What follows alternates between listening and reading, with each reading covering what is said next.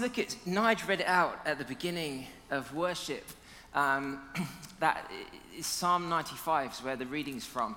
And um, I just, over the centuries, this is where the church has looked to learn about worship, what it is to worship God. And, um, and, um, and, and so I want to look at this this evening and sort of ask that question what, what can we learn about worship here?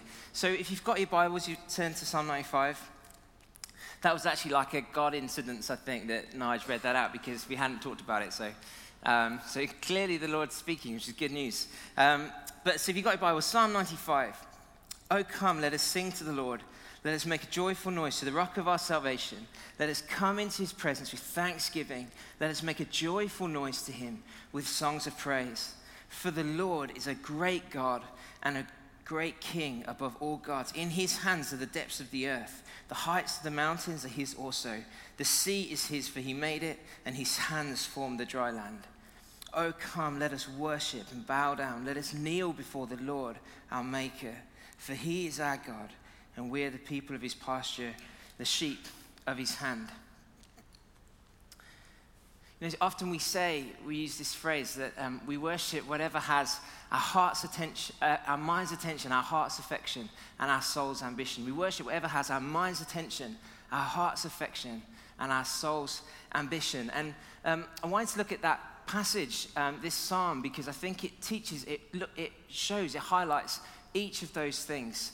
Um, it highlights each of those things our mind's attention, that we worship with our mind, that our heart's affection, that we worship with our hearts and our emotions, and we worship with our um, with the soul's ambition, with our sort of with our will, with our lives, um, with our willingness to follow Him and serve Him. So, just firstly, we want to look at that mind's attention um, bit. If you look at the psalm, it, it, just look. If you look at um, verse three onwards, it says this. So much of the psalm is it fills our minds with stuff and truth about God. It says this For the Lord is a great God and a great King above all gods. In his hands are the depths of the earth, and the mountains are his also. The sea is his, for he made it, and his hands formed the dry land. So psalmist writes, Come and worship, come and worship. And then he says, For the Lord is. It's like he's saying, Because the Lord is this, he's this, he's the great king above all kings. He's the one who made the sea, who made the heavens, who made the earth. Worship because of this, in light of this. And, and what he's doing is he's filling our minds with reasons to worship. Reason, this reason, and this reason, and this reason. Worship because of this and this. Because worship was never meant to be, it's never meant to be sort of an empty emotionalism. It's not meant to be something uh, that's kind of just a spiritual moment that's void of any anchoring. Worship has to be about filling our minds with truth about who God is. In, um, in Romans chapter 12, Paul, who, who's writing a letter to the, a church in Rome, he says this He says, Therefore, in view of God's mercies, offer your bodies as a living sacrifice. This is your spiritual act of worship. He, he starts out by saying, Therefore, in view of God's mercies, and for 11 chapters, he's been unpacking the mercies of God mercy, mercy, mercy. The mercy of God in forgiving us, in adopting us, in choosing us, in calling us, in making us his own, in sanctifying us, in changing us, in putting his Holy Spirit in us. It's mercy and mercy, thing after thing after thing. God's done this, and he's done this, and he's done this, and he's done this. And he says, therefore, in view of all that, keeping our minds fixed on all of that, knowing all of that, worship. We were never meant to leave our minds behind at the door when we come to worship. Worship is supposed to be filling our minds with the truth of who God is. Because worship is about response, it's about responding to something. And we can't respond to avoid. we need to be responding to something. You know, we just don't feel things normally in a void.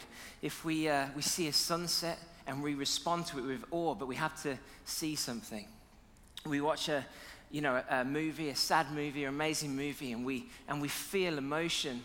But because of what we've seen, I don't know, we watched recently a film called Wonder. Has anyone seen that? Anyone seen Wonder? She's definitely, man, we were, we were, we were upset. It's amazing. Um, but we see things and we're moved by them. Our response is, is emotion, it might be emotional, it might be wow, but it's to something. It's responding to something. We hear good news about something and we feel glad. We read a stirring book and we're stirred. We, we see injustice and we feel angry. A response needs something to respond to. And if we're to respond to, to God, if we're to respond to Him, if we're to worship Him, then we need to know what we're responding to. There needs to be something that we're responding to. And it's the same here. We need to fill our minds when we come to worship, fill our minds with truth about who He is. Turn your eyes upon Jesus, we so often sing. Let's fix our minds there, fix our eyes there. Jesus says, worship God in spirit and in truth. It's not meant to be mindless, it's not meant to be empty and emotions but it's meant to be full of truth. But it's not just that. It's not just our minds. It can't just finish there. It also involves our wills, our soul's ambition, if you like. It has to do with our resolve to live for Him. In the, in the psalm, if you read from verses 6, it says this Oh, come, let us worship and bow down. Let us kneel before the Lord our Maker, for he is our God. Bowing down and kneeling, it's, it's the language of the will, it's the language of obedience and surrender, and it's the language of volition. Worship has to be more than just words that our lives don't correlate to. It's got to be more than that. That verse in Romans 12, in view of God's mercies, having seen everything He's done, He says, offer your lives as a living sacrifice and the picture is of surrender. Having seen everything that God's done, then offer your lives to Him. Then live for Him. Live in light of that. Look at it, fill your minds with it, but don't stop there. It's got to go beyond that. It's got to go to lives lived for Him, surrendered to Him. In fact, in, um, in Amos, in the Old Testament, if you've ever read Amos, there's this bit where it's quite shocking, but God just says, to the Israelites. They're having these festivals, singing all these songs. It's amazing moment. And God just says, I hate your festivals. I hate your songs. Away with your songs. But what I want is for justice and mercy to flow like a river. And so they were putting all their energy into these big moments of worship, these big celebrations, but they'd neglected the poor, they'd neglected justice, they'd neglected um, compassion and care. And God says, I hate your songs. So when you have singing, when you have those festivals, but you don't have the action that God's looking for, you don't have it, it translating and moving beyond those things into actually lives that are changed and lived for Him, then God says, I just, in Amos, He says, I hate it. I don't want that. That's not worship. It's not what I'm after. In, in the book of James, he says, um, James, again, is writing a letter, and he says, true religion is this true religion is to look after orphans and widows. Saying what?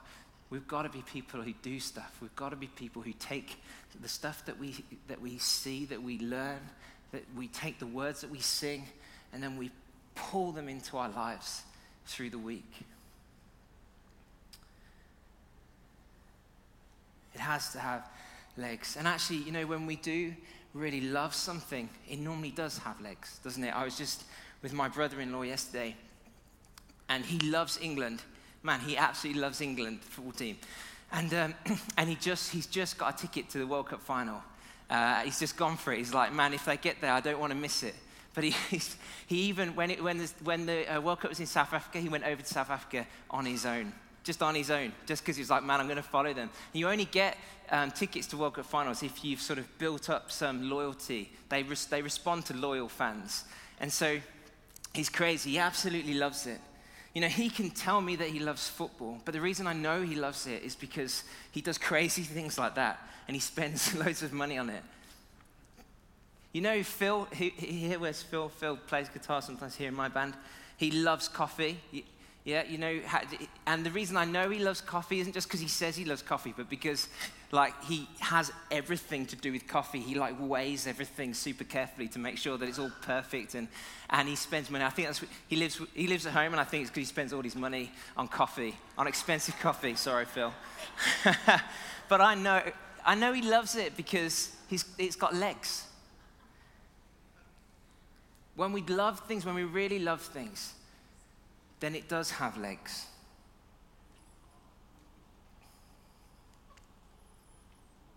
Your life does tend to fall in line with what you love. The Bible's right, it has to work its way out. If we say, I love you, Jesus, but then we just don't do anything he says, then we've got to ask ourselves, what do I actually mean when I say I love him? It has to have legs.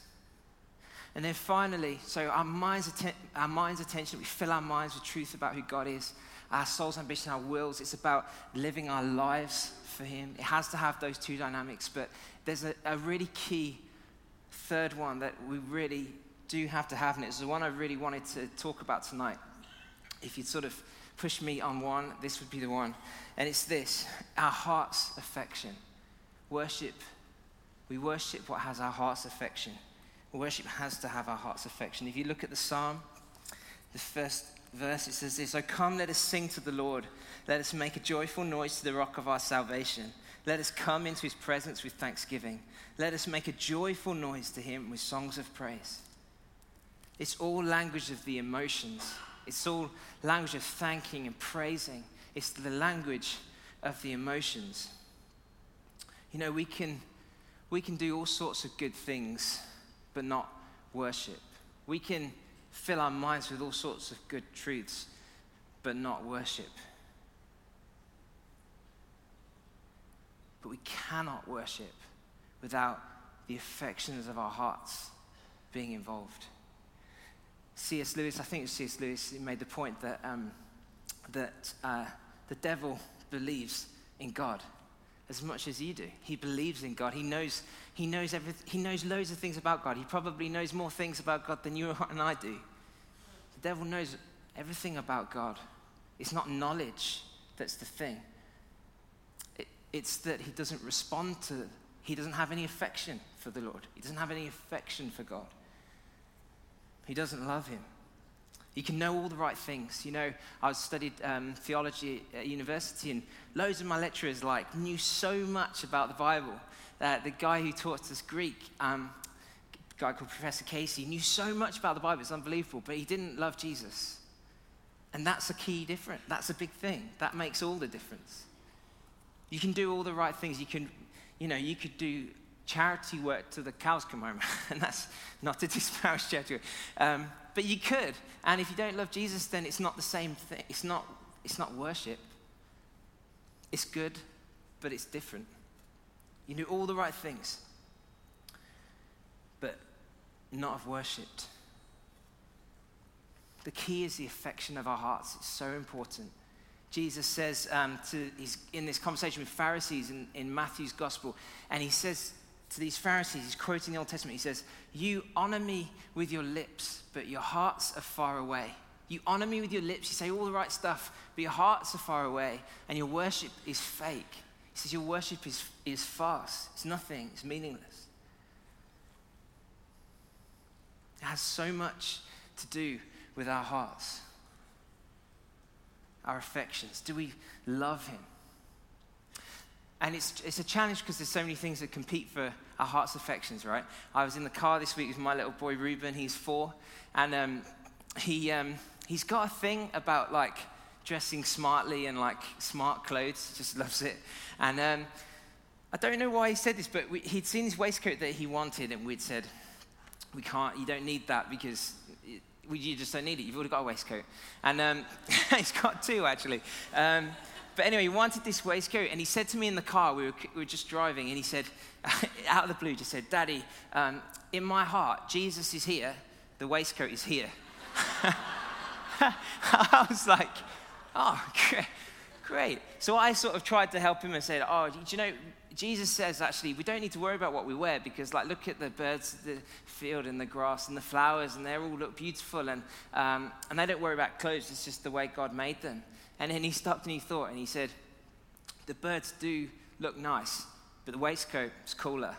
I've got nothing. I don't know. I don't know where to go with that. So we're both praying and fasting it out. But no, we're not. Um,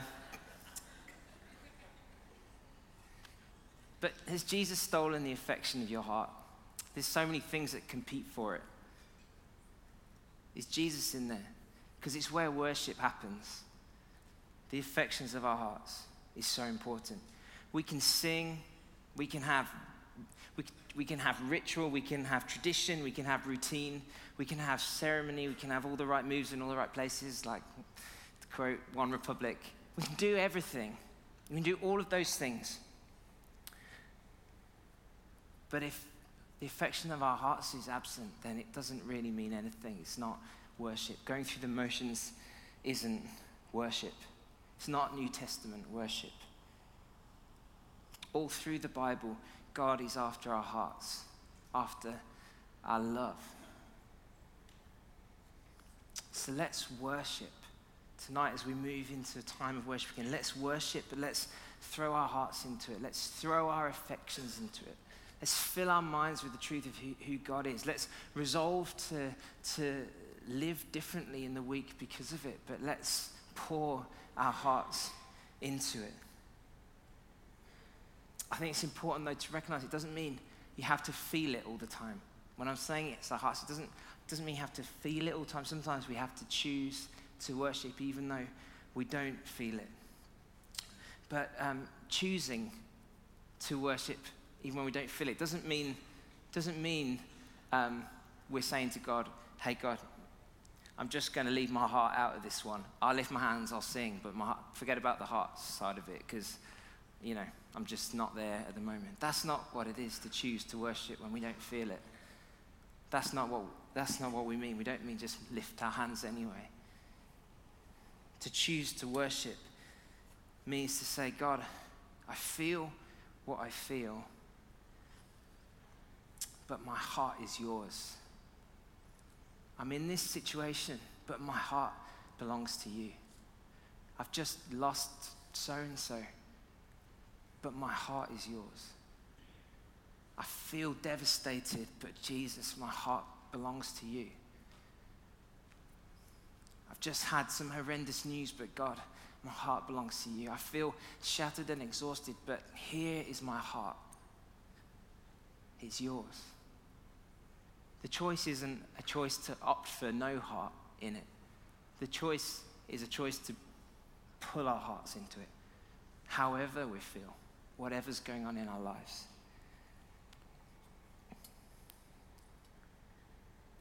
Choosing it is about choosing Him with our whole hearts. And so you'll be here this evening from a whole bunch of different situations and circumstances, pressures, but there's an opportunity in this moment to choose to worship. And that doesn't mean leave your hearts at the door, it means bring them in with everything that's in there all the pain, all the heartache, all the sadness, all the sorrow, all the disillusionment, all the doubts, all the fears. You bring it all and you say, God, here is my heart. I'm choosing to bring it to you because that's what He's after. That's what it is to worship. We fill our minds with truth about Him. We resolve to live our lives in a way to honor Him, but we pour out our hearts with affection for Him. So, why don't we stand? And we're going to just spend a bunch of time now worshiping.